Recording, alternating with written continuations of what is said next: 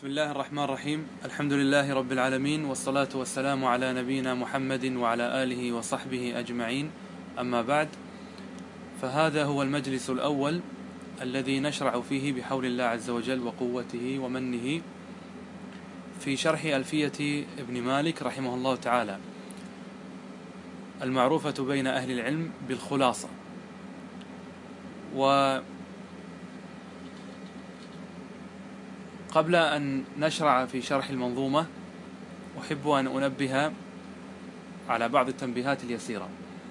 التنبيه الأول أن هذا الكتاب لا يصلح لمن اكتفى بدراسة الآج الرومية دراسة مختصرة وإنما ينتفع بهذا الكتاب من درس الآج الرومية ثم درس بعد ذلك قطر الندى فحينئذ سيسهل عليه هذا الكتاب. أو أن يكون الطالب قد درس الآج الرومية ولكنه لم يدرسها دراسة مختصرة وإنما درسها بتوسع. فإذا درس الآج الرومية بتوسع ولم يدرس القطر فسيستفيد إن شاء الله في هذه الدروس. ولكن أنا أنصح من الآن من يستمع إلى هذا الدرس أن يكون قد درس الكتابين كي يرتاح ويريح. فالأفضل له أن يكون قد درس الآج الرومية ثم درس آه، قطر الندى ثم بعد ذلك سيستفيد بإذن الله من هذا الشرح. التنبيه الثاني أن شرحنا سيكون مختصرا ولن نتوسع ذاك التوسع الذي نورد فيه الأقوال والتفاصيل والنقاشات وعلل النحو وما آه، قيل حول البيت من اعتراضات لا. وإنما نحن سنكتفي بما يذكره ابن مالك رحمه الله. ولن نستطرد ولن نفصل تفصيلا طويلا ولن يعني نذكر الخلافات العالية ونحو ذلك.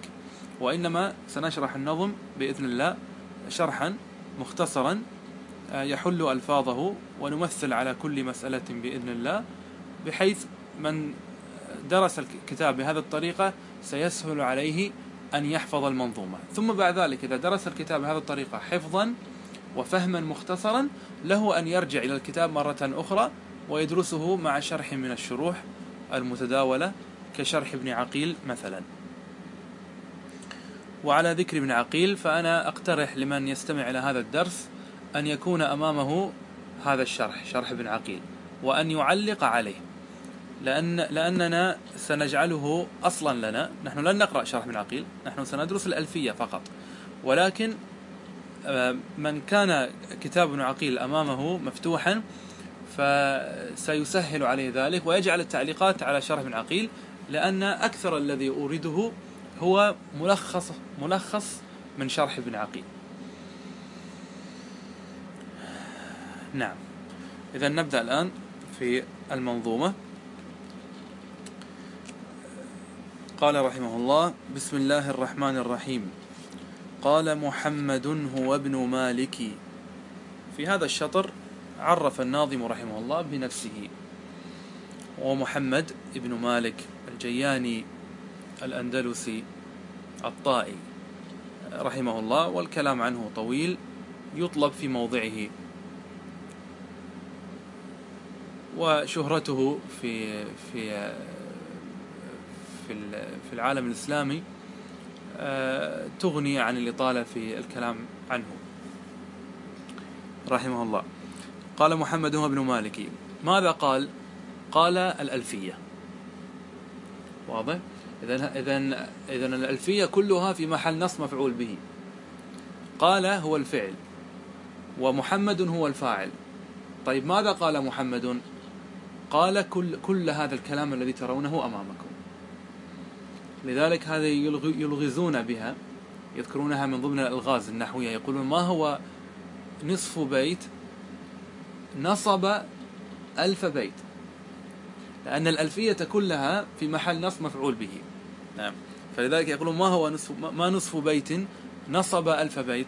يقولون هذا. قال محمد هذا الفعل والفاعل.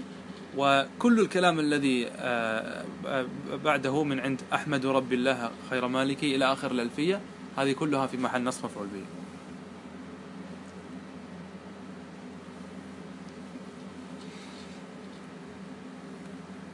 نعم. أحمد ربي الله خير مالكي أي خير من ملك. والحمد معناه معروف. وهو عند بعض أهل العلم هو نفسه الشكر. آه، ربي الله الله هذا بدل من ربي. خير منصوب على أنه مفعول به لفعل محذوف تقديره أمدح أمدح خير مالكي. وقوله مالكي ومالكي هذا فيه جناس تام. لأن مالكي الأولى هو العلم ومالكي الثانية صفة مشتقة. نعم. إذا بدأ بالحمد. بدأ نظمه بالبسملة أولا ثم ثنى بالحمد ثم الآن سيثلث بالصلاة. قال مصليا على النبي المصطفى أي المختار وآله آل النبي صلى الله عليه وسلم هم أتباعه على دينه. المستكملين أي الذين استكملوا. استكملوا ماذا؟ استكملوا الشرف. فهذا مدح لآل النبي صلى الله عليه وسلم بأنهم قد استكملوا مراتب الشرف. فقوله الشرف أصله أن يقول وآله المستكملين الشرف. الشرف. إذا وقف. وإذا وصل يقول الشرف بفتحة. لكنه جاء بهذه الألف وهذه الألف تسمى عند أهل العلم بألف الإطلاق. مرت بكم كثيرا. هذا وجه. طبعا نحن نكتفي دائما في الشرح بوجه واحد. لا نرد جميع الوجوه. نعم. إذا آله الذين استكملوا مراتب الشرف. هذا مدح لآل النبي صلى الله عليه وسلم. وأستعين الله أستعين الله ربي أطلب منه العون. أطلب منه العون في ماذا؟ في نظم هذه الألفية. وأستعين الله في ألفية أي في نظم هذه الألفية. طلب العون من الله وقد أعانه الله عز وجل على ذلك. ثم بدأ يصف هذه الألفية بعدة صفات. الصفة الأولى مقاصد النحو بها محوية. الصفة الأولى لهذه الألفية أنها حوت لك مقاصد النحو. ما معنى مقاصد النحو؟ النحو يعني أصول ومهمات النحو. ليس كل النحو. ليس كل النحو وإنما أساسيات النحو مهمات النحو أصول النحو. هذا معنى قوله مقاصد النحو بها أي بهذه الألفية محوية. محوية يعني محوزة. محوية يعني محوزة. الصفة الثانية تقرب الأقصى. هذه الألفية تقرب لك الأقصى. الأقصى هو الشيء البعيد والأدنى هو القريب. فهذه الألفية من صفاتها ومن مميزاتها أنها تقرب لك المعاني البعيدة والمسائل العسيرة الصعبة التي فوق الجبل. هذه الألفية تقربها لك. واضح؟ تقرب الأقصى. طبعا هذا أسلوب مجازي. الألفية لا تقرب ولا تبعد ولا تأخذ ولا تعطي هي ليست بإنسان. ولكن هذا أسلوب مجازي. الصفة الثالثة بلفظ موجز يعني أن هذه الألفية على أنها ألف بيت ولكن ألفاظها موجزة مختصرة. والكلام الموجز هو ما قل لفظه وكثر معناه. الصفة الرابعة وتبسط البذل. تبسط يعني توسع. البذل هو العطاء.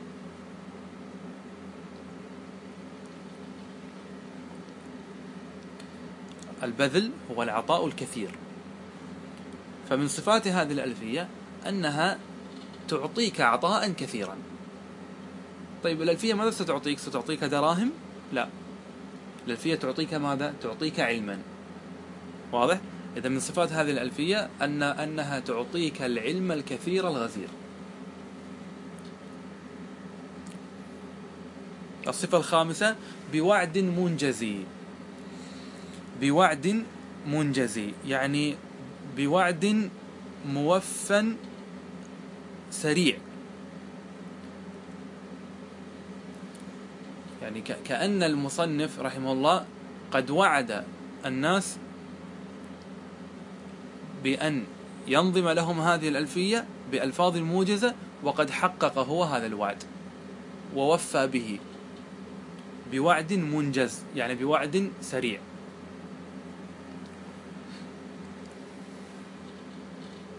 الصفة السادسة وتقتضي رضا بغير سخط. أي هذا تقتضي أي تطلب. رضا يعني من قارئها. بغير سخط يعني أن من يقرأ هذه الألفية سيرضى وسيطيب خاطره ولن يسخط على هذه الألفية لأنها ستفيده كثيرا وسينتفع بها.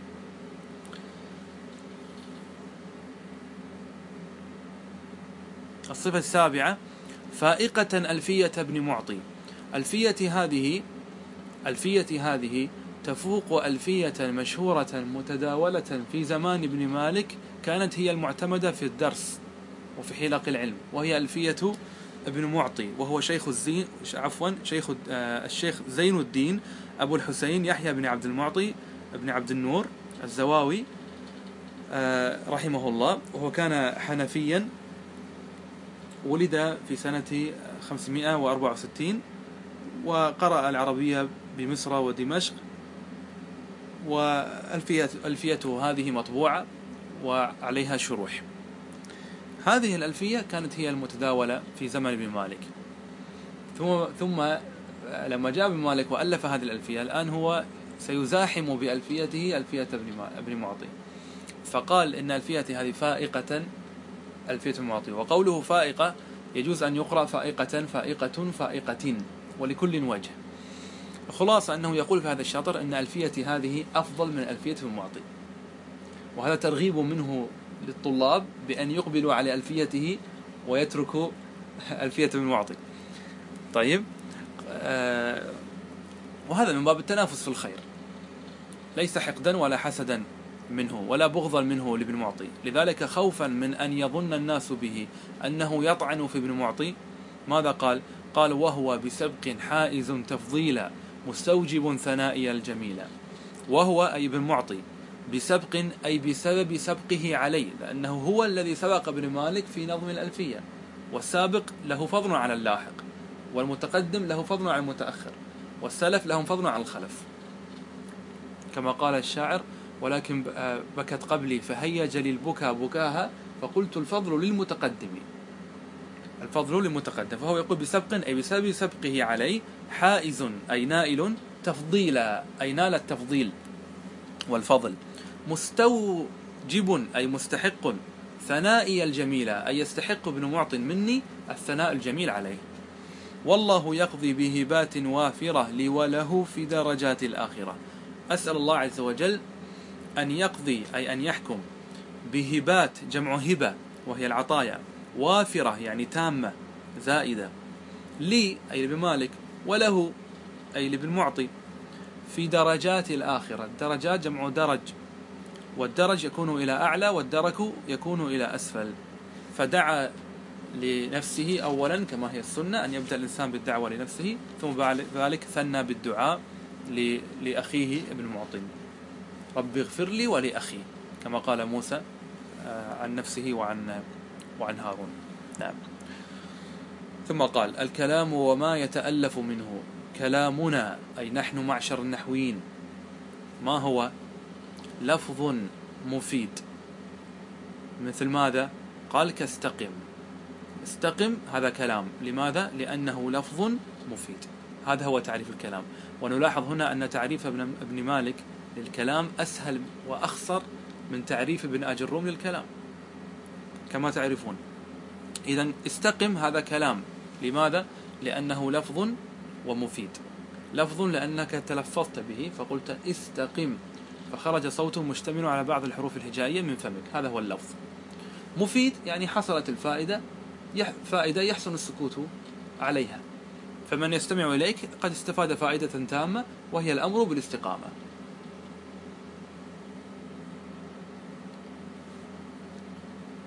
كلامنا لفظ مفيد.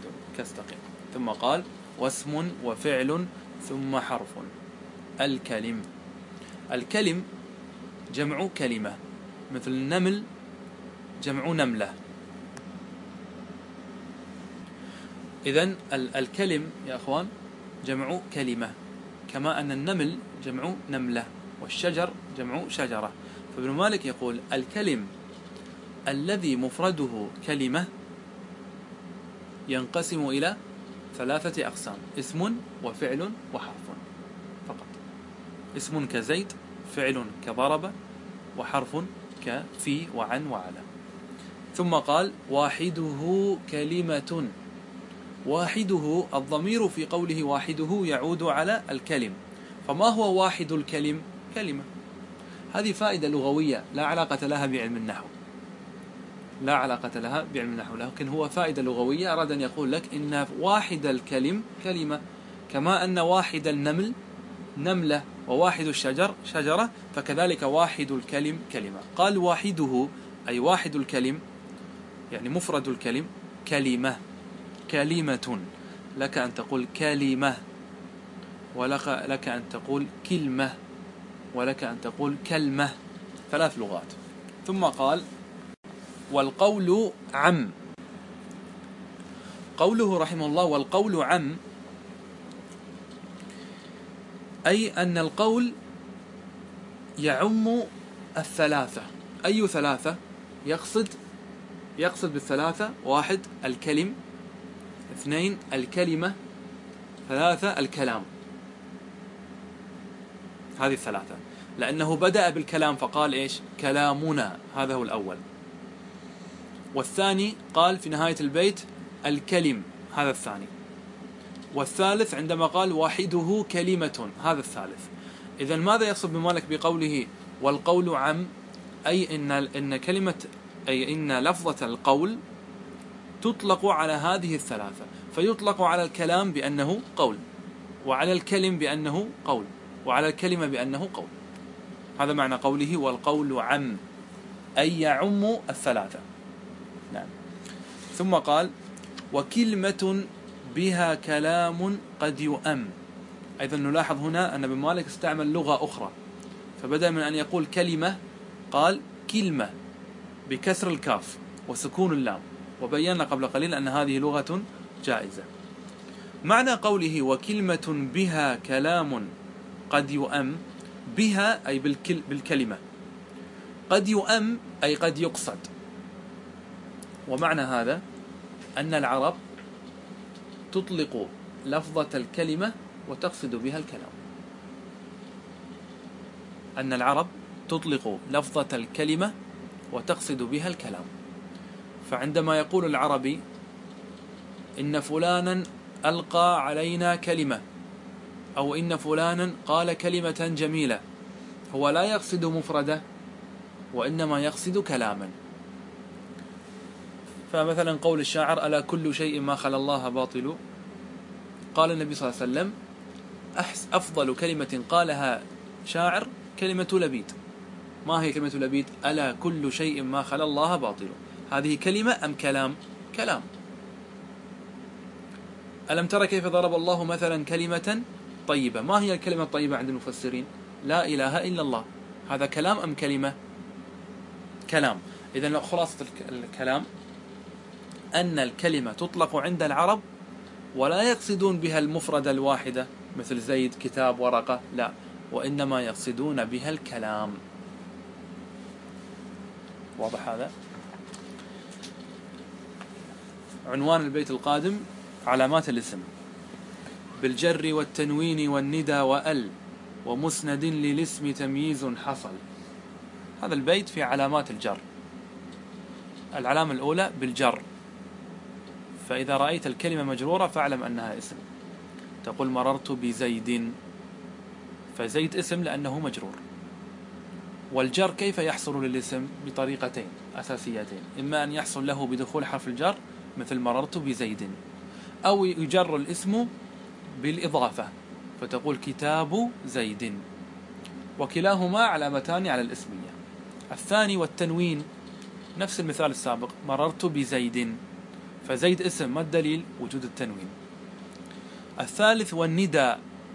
من علامات الاسم أنك أنه يقبل النداء. تقول يا زيد فزيد اسم. لماذا؟ لأنه قبل النداء. الرابع وأل. إذا إذا قبلت الكلمة أل فاحكم عليها بأنها اسم. تقول جاء الرجل. فالرجل اسم لأنه قبل أل. ومسند. مسند يقصد به الإسناد. فمن علامات الاسم التي درسناها في قطر ندى الإسناد. مثال ذلك تقول زيد قائم. فزيد اسم ما الدليل؟ أنك أسندت القيام إليه. ما معنى أسندت القيام إليه؟ الإسناد معناه وتعريفه هو الحديث عن الشيء. وهذا من أخصر ما قيل في تعريف الاسم عفوا في في تعريف الإسناد ومن أسهله. إذا إذا قيل لك ما الإسناد تقول هو الحديث عن الشيء. ولك أن تقول الإسناد هو الحديث عن الشيء. فأنت حينما قلت زيد قائم ماذا فعلت؟ تحدثت عن زيد بأنه قائم. ما دام قبل الحديث عنه إذا هو اسم. مثال آخر محمد جالس. محمد اسم أم فعل؟ نقول اسم. ما الدليل؟ لأنه قبل الإسناد. ما معنى الإسناد؟ يعني الحديث عن الشيء أو الإخبار عن الشيء. ماذا أخبرت ماذا تحدثت؟ تحدثت عن محمد بأنه جالس. واضح؟ فمحمد جالس محمد مسند إليه وجالس مسند والعملية تسمى بالإسناد.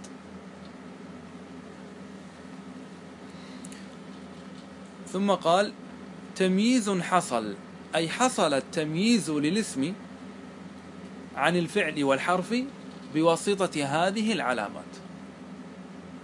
واضح؟ ثم قال علم الآن عنوان هذا البيت يا شباب علامات الفعل.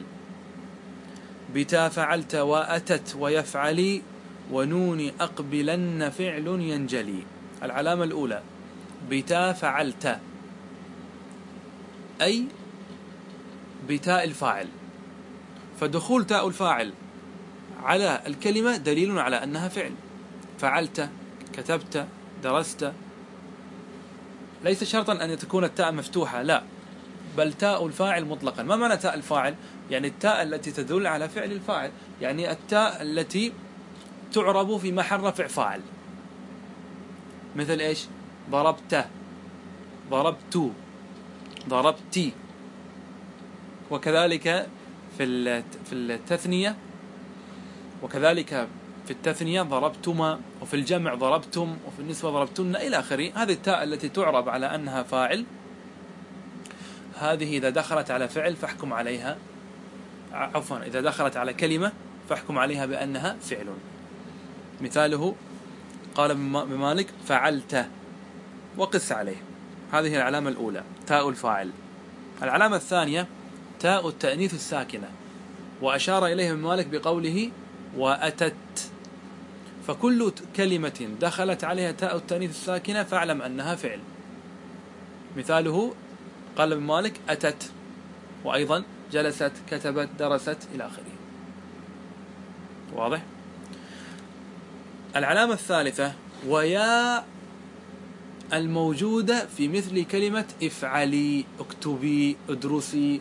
هذه الياء ماذا تسمى؟ تسمى بياء المؤنثة المخاطبة وأيضا تسمى بياء الفاعلة. ليش؟ لأنها تعرب في محل رفع فاعل. صح ولا لا؟ تعرب في محل رفع فاعل. اضربي. اضرب فعل أمر والياء فاعل. فهذا دخول ياء الفاعلة على كلمة ما يدل على أنها فعل.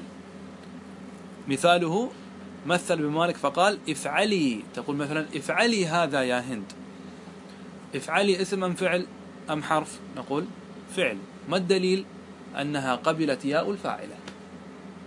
قبلت ياء الفاعلة. واضح؟ وهكذا قس عليه. اضربي اكتبي ادخلي اخرجي إلى آخره.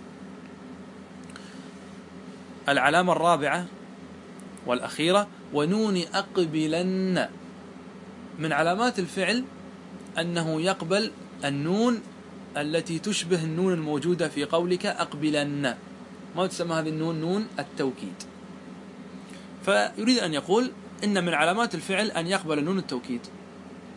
مثاله أقبلن يا زيد على النحو. فأقبلن فعل. ما الدليل؟ قبوله لنون التوكيد. فعل ينجلي. ينجلي يعني يتضح.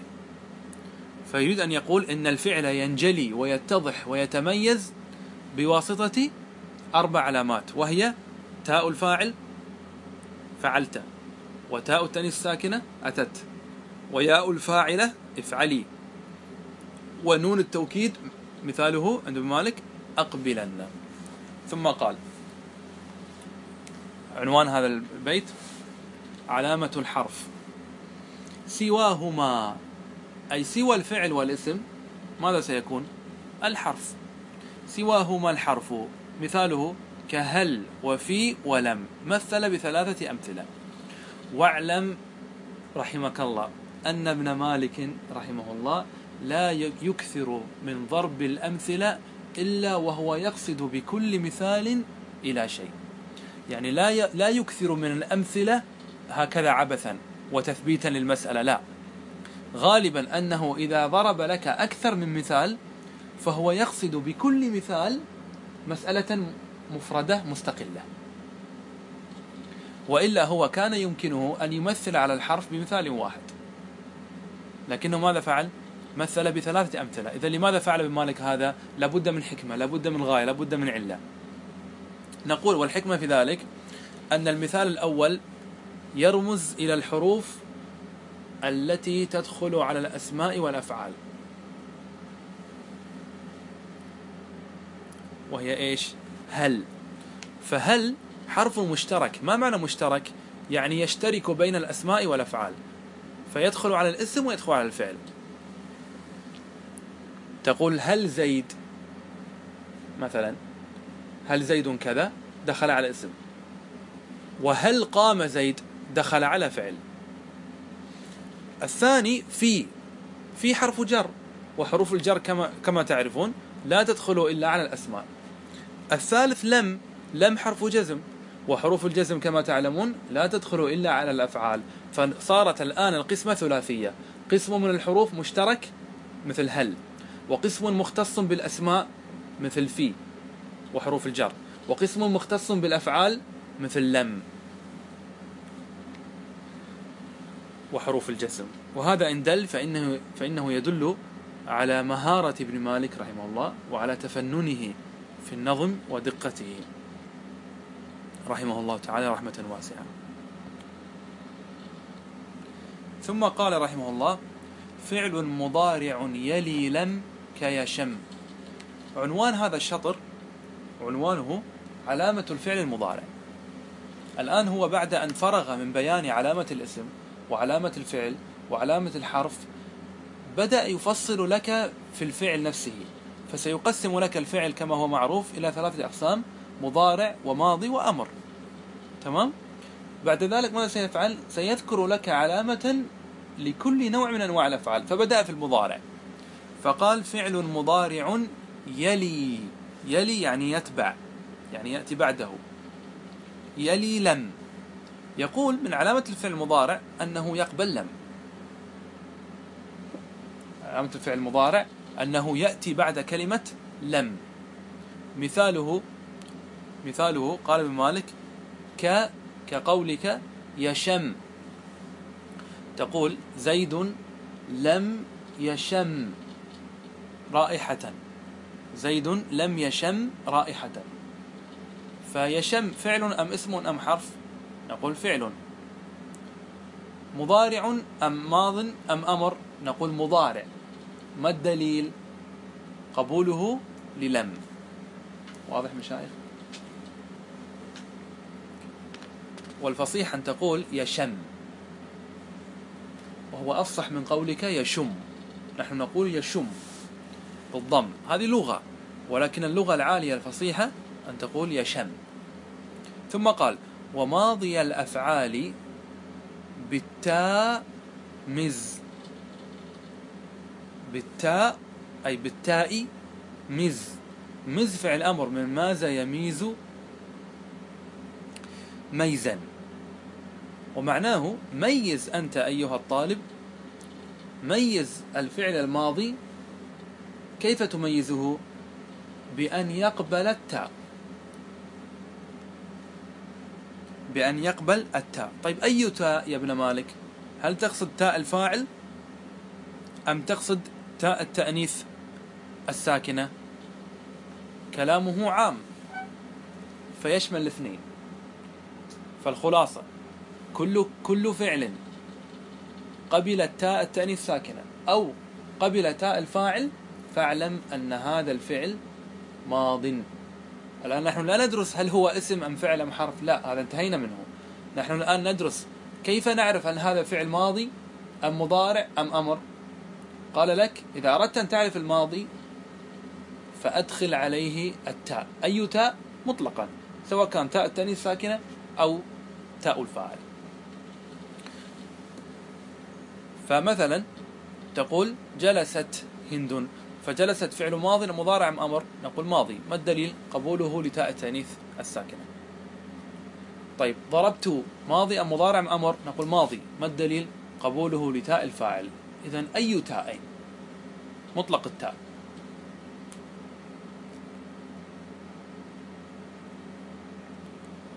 بقي ماذا؟ بقي الفعل الثالث والأخير. وهو فعل الأمر. كيف أعرف فعل الأمر؟ قال وسم.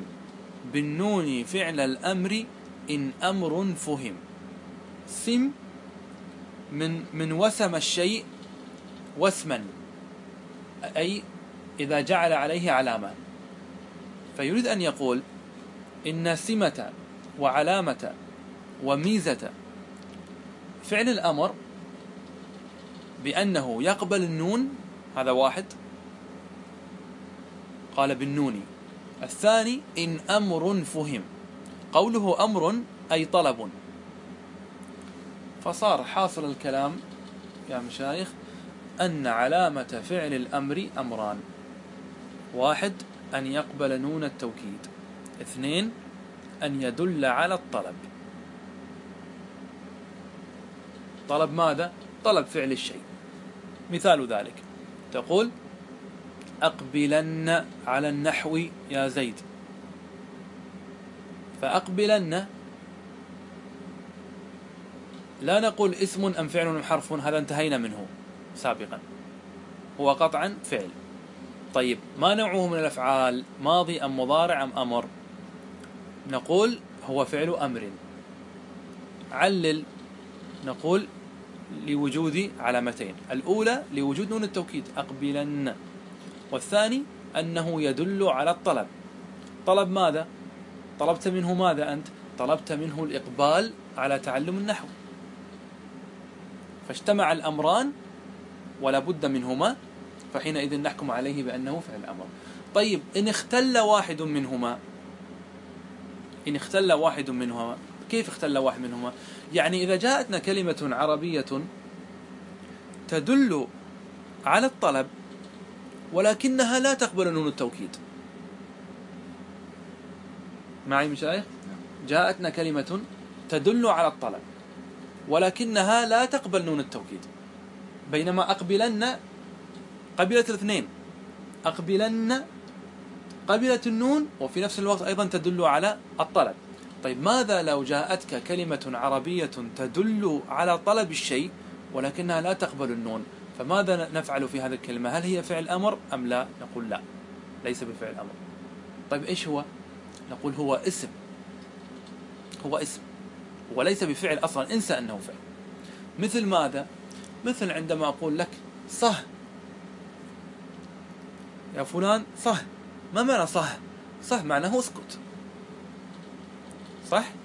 طيب يدل على طلب السكوت ولا لا؟ يدل على الطلب. هل يقبل النون التوكيد؟ هل تقول صهن؟ لا.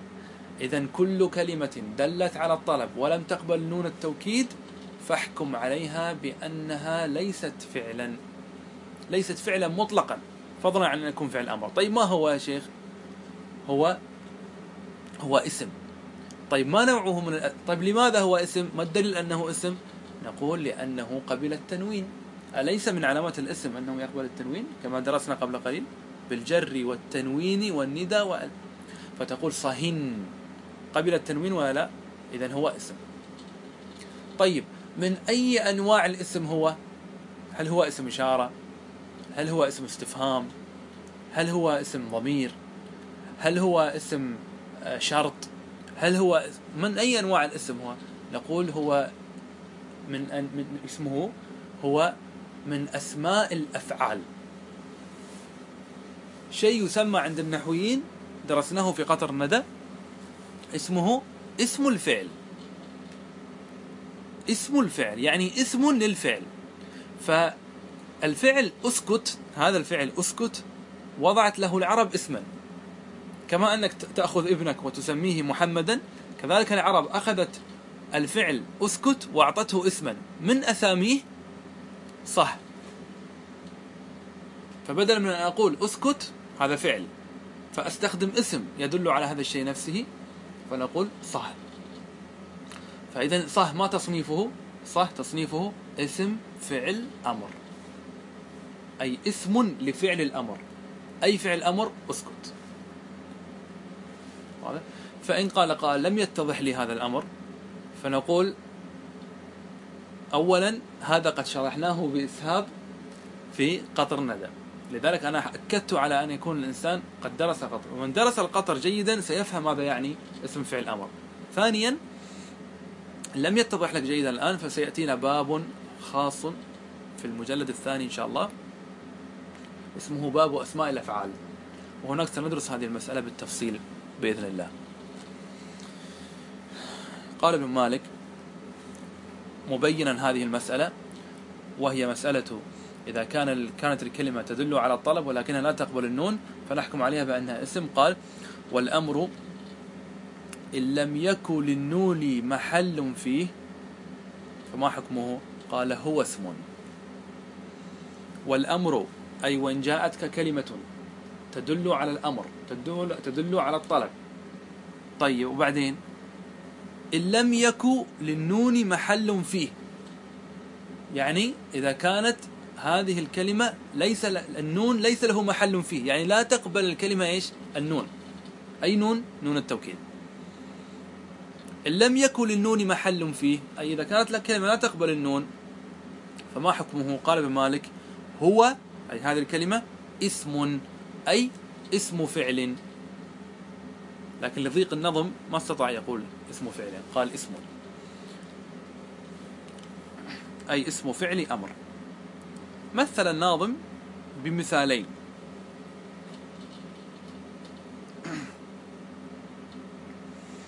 نحو صه. صه اسم فعل أمر. لأي فعل؟ للفعل أسكت. طيب. حي هل حي, حي هل؟ تقول حي هل يا زيد؟ حي هل يا زيد. ما معنى حي هل؟ هو اسم فعل أمر لكلمة أقبل. واضح؟ بدل أن تقول له أقبل تقول له حي هل. نعم. وحي هل وصه كلمتان تدلان على الطلب ولكن ولكنهما حي هل تدل على طلب الإقبال؟ وصح تدل على طلب السكون. ولكنهما لا يدل لا يقبلان نون التوكيد فحينئذ نحكم عليهما بأنهما أسماء أفعال وليس بفعل أمر كذلك من الأمثلة دراكي بمعنى انزل عفوا دراكي بمعنى أدرك ونزالي بمعنى انزل وهكذا وله أمثلة كثيرة. نعم.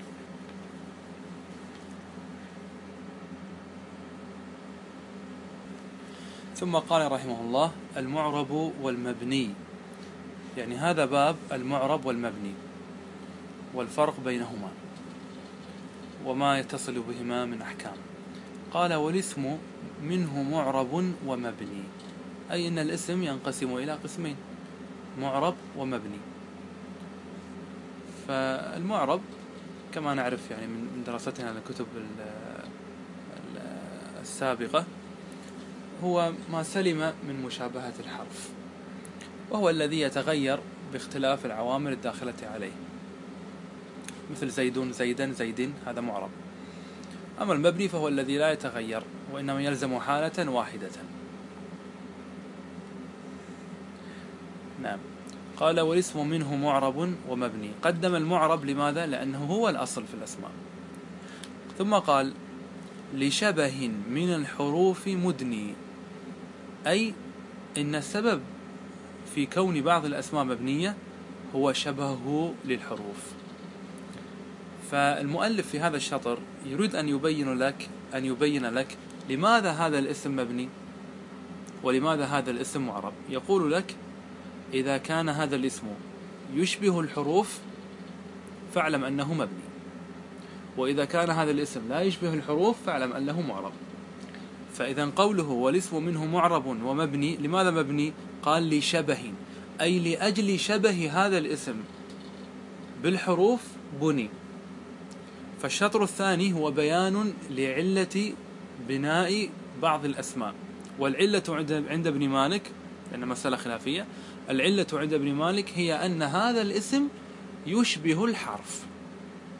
والقاعدة العقلية تقول الشيء إذا شابه الشيء يعطى حكمه. الشيء إذا شابه الشيء يعطى حكمه. الآن كلنا نعرف من دراستنا الكتب السابقة أن الحروف مبنية أم معربة؟ بالإجماع. الحروف مبنية بالإجماع. فإذا جاءك اسم يشابه الحرف أو يشبه الحرف أليس سيتأثر به وسيبنى؟ بلى. سيبنى. إذا لشبه من الحروف مبني مدني مدني أي مقرب من من الإدناء يعني التقريب. فالمعنى أن أن أن هذا الشبه شبه الاسم بالحرف قربه منه فتأثر به وبني. لشبه من الحروف مدني أي شبه هذا الشبه هو الذي أدنى الاسم من الحرف فشابهه فبني. ولو لم يشابه هذا الاسم الحروف لبقي على أصله معربا. طيب سؤال الآن. عرفنا أن الاسم إذا شابه الحروف بني وإذا لم يشابهها بقي معربا. طيب لكن السؤال الآن مت ما هي أوجه الشبه أصلا؟ يشابهه في ماذا؟ أنت قلت أن الاسم إذا شابه الحرف بني. طيب يشبهه في إيش؟ يشبهه في ماذا؟ قال ابن مالك كالشبه الوضعي. هذا واحد. سيذكر أربعة أنواع للشبه. الشبه الأول كالشبه الوضعي في اسمي جئتنا هذا واحد. والمعنوي هذا الثاني في متى وفي هنا. وكنيابة عن الفعل بلا تأثر هذا الثالث. وكافتقار أصل هذا الرابع. إذا كم وجه للشبه؟ أربعة. وجه الشبه الأول الشبه الوضعي يعني الشبه اللفظي. مثل على ذلك بمثالين. قال في اسمي أي الواردان في اسمي جئتنا. جئتنا. قولك جئتنا. جاء فعل والتاء فاعل ونا مفعول كم اسم عندك في هذه الكلمة في هذا التركيب؟ عندك اسمان. ذاك المال قال في اسمي أي في الواردين في هذين الاسمين الواردين في هذا المثال. في قولك جئتنا. فعندك في في لفظة جئتنا عندك اسمان. الاسم الأول تاء الفاعل. جئت. والاسم الثاني ناء ناء المفعولين. تمام؟ السؤال الآن النظر الآن في في في التاء في تاء الفاعل وفي ناء هذان أسماء أم أفعال أم حروف؟ نقول أسماء. لأن الاسم لا يكون لأن الفاعل لا يكون إلا اسما والمفعول لا يكون إلا اسما. طيب. السؤال الذي بعده معرب أم مبني؟ مبني. السؤال الذي بعده لماذا بني؟ الجواب لشبهه بالحروف. السؤال الذي بعده يشبه الحروف في ماذا؟ يشبه الحروف في لفظها وفي وضعها. كيف يعني؟ كما أن الحروف موضوعة وملفوظة على حرف واحد أو على حرفين فكذلك إذا جاءنا اسم موضوع على حرف واحد أو على حرفين حصلت بينهما المشابهة. فمثلا لو نظرت في التاء. التاء يشبه الحروف. فلذلك بني. طيب يشبهه في ماذا؟ يشبهه في أنه موضوع على حرف واحد. تاء عبارة عن حرف واحد. وأنت عندك حروف كثيرة وضعتها العرب على كم؟ على حرف واحد. مثل باء الجر. مررت بزيد. ولام الجر. هذا لزيد. الباء كم حرف واحد؟ اللام كم حرف واحد؟ طيب الاسم الآن هذا الذي عندنا التاء على كم حرف حرف واحد. صح؟ حصلت بينهما مشابهة ولا؟ ما وجه الشبه بينهما؟ أن الاثنين مرسومان ومنطوقان وملفوظان على حرف واحد. طيب الثاني نا على كم حرف؟ حرفين. نا حرفين. أليس يوجد عندنا من الحروف ما هو على حرفين؟ كثير جدا مثل من وفي وعن وهل وبل ولم كثير جدا. فإذا جاءك اسم وضع على حرفين أليس يشابه الحروف؟ يشابه الحروف. فإذا حصلت المشابهة ماذا يحصل؟ ما النتيجة؟ أنه يعرب أم يبنى؟ يبنى. هذا يقال له الشبه الوضعي يعني يشبهه في الوضع يعني في اللفظ. النوع الثاني والمعنوي مثل له بمثالين. متى؟ وهنا. في متى أي في قولك متى. وفي هنا أي في قولك هنا. المثال الأول متى. متى معرب أم مبني؟ نقول مبني. لماذا؟ لأنه يشبه الحروف. يشبه الحروف في ماذا؟ يشبه الحروف في ماذا؟ نقول يشبه الحروف في المعنى. في المعنى. كيف؟ أي معنى؟ أليست متى تأتي استفهامية؟ صح ولا تأتي استفهامية. طيب إذا جاءت استفهامية ألا تشبه همزة الاستفهام؟ في قولك أزيد قائم مثلا. فهنا لما تقول أزيد قائم هذه الهمزة همزة استفهام وهي حرف بالإجماع. طيب فإذا جاءنا اسم يدل على نفس المعنى الذي يدل عليه همزة الاستفهام. الهمزة هذه تدل على ماذا؟ تدل على الاستفهام. فإذا جاءك اسم أيضا يدل على الاستفهام حصلت مشابهة بينهما ولا لا؟ حصلت مشابهة بينهما في ماذا حصلت مشابهة بينهما؟ في اللفظ أم في المعنى؟ في المعنى لماذا؟ لأن متى على ثلاث حروف طيب و وهمزة همزة الاستفهام على حرف واحد فليس بينهما مشابهة في اللفظ لكن بينهما مشابهة في ماذا؟ في المعنى مثال آخر متى تشبه حرفا آخر أيضا ولذلك بنيت مثل ماذا؟ متى تشبه إن الشرطية أنت الآن تقول إن تذاكر تنجح ماذا تفيد إن؟ تفيد الشرطية أليست متى تأتي شرطية؟ بلى ألست تقول متى تذاكر تنجح؟ تقول ذلك إذا متى في متى ماذا بماذا تشبه إن؟ نقول شابهت متى هنا إن في معنى الشرطية.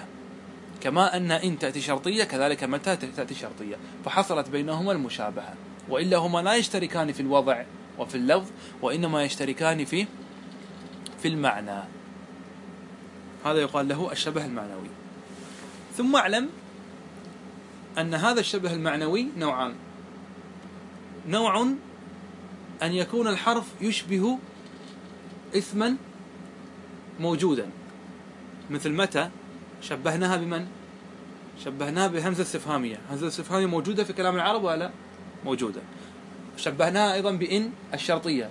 إن الشرطية موجودة في كلام العرب ولا موجودة. إذا هذا هو النوع الأول. أن تشبه الحرف باسم عفوا أن تشبه الاسم بحرف موجود أم غير موجود؟ موجود. النوع الثاني وهو من غرائب النحو ومن خيالات النحاة. هم تخيلوا هذا الشيء ولا هو هذا الشيء يعني هو اجتهاد منهم رحمهم الله وهو رأي مسألة خلافية. النوع الثاني يقول ابن مالك وفي هنا. أي إن كلمة هنا تشبه حرفا ليس موجودا في كلام العرب. تشبه حرفا ليس موجودا في كلام العرب. وكان ينبغي للعرب أن يضعوه فلم يضعوه. يعني كان هذا تقصير من العرب يعني. هم كان يجب أن يضعوه لكن سمحهم الله ما وضعوه. يقول ابن مالك وغير من وافقوا على هذا. يقولون إن العرب وضعت لكل معنى من المعاني حرفا أو يعني نقول وضعت لكثير من المعاني حرفا يدل عليه. فوضعت للنفي ما ووضعت للنهي لا ووضعت للتمني ليت.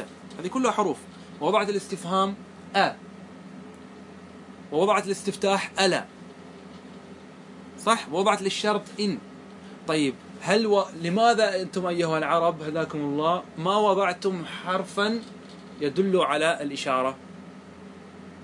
لا يوجد. لا يوجد حرف يدل على الإشارة. تمام؟ فجاءنا الآن اسماء الإشارة مثل هنا. هنا اسم إشارة للمكان القريب. هذا هذه الكلمة كلمة هنا. اسم أم فعل أم حرف؟ اسم. معرب أم مبني؟ مبني. لماذا بني؟ لشبهه بالحروف. طيب يشبه الحروف في ماذا؟ قول يشبهها في المعنى. طيب يشبه أي حرف؟ غير موجود. ما الحرف الذي يشبهه هنا؟ لا يوجد. يشبه حرفا يدل على الإشارة. كان ينبغي للعرب أن يضعوه فلم يضعوه. واضح؟ وهذا كما ترون تكلف ظاهر. تكلف ظاهر. نعم. نقف عند آه، انت بهذا نكون يعني انتهينا من الشبه الأول وهو الوضعي والشبه الثاني وهو المعنوي. نقف عند الشبه النيابي والشبه الافتقاري. آه، نوضحه إن شاء الله في الدرس القادم. صلى الله وسلم على نبينا محمد وعلى آله وصحبه أجمعين.